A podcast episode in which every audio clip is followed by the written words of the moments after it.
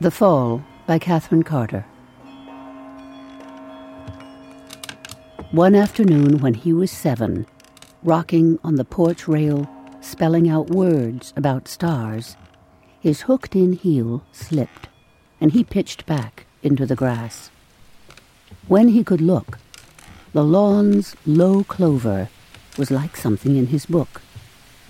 A vast reach thick with clusters, sweeps of stars, he thought, and winged things tending stars, carrying bright dust the short way between the stars' white tremors.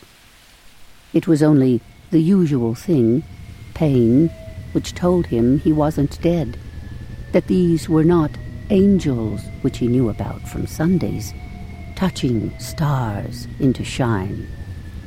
Only hurt whispered to him that this world was his world, that these were bees, not angels, that the yards all white with clover were not the fields of heaven.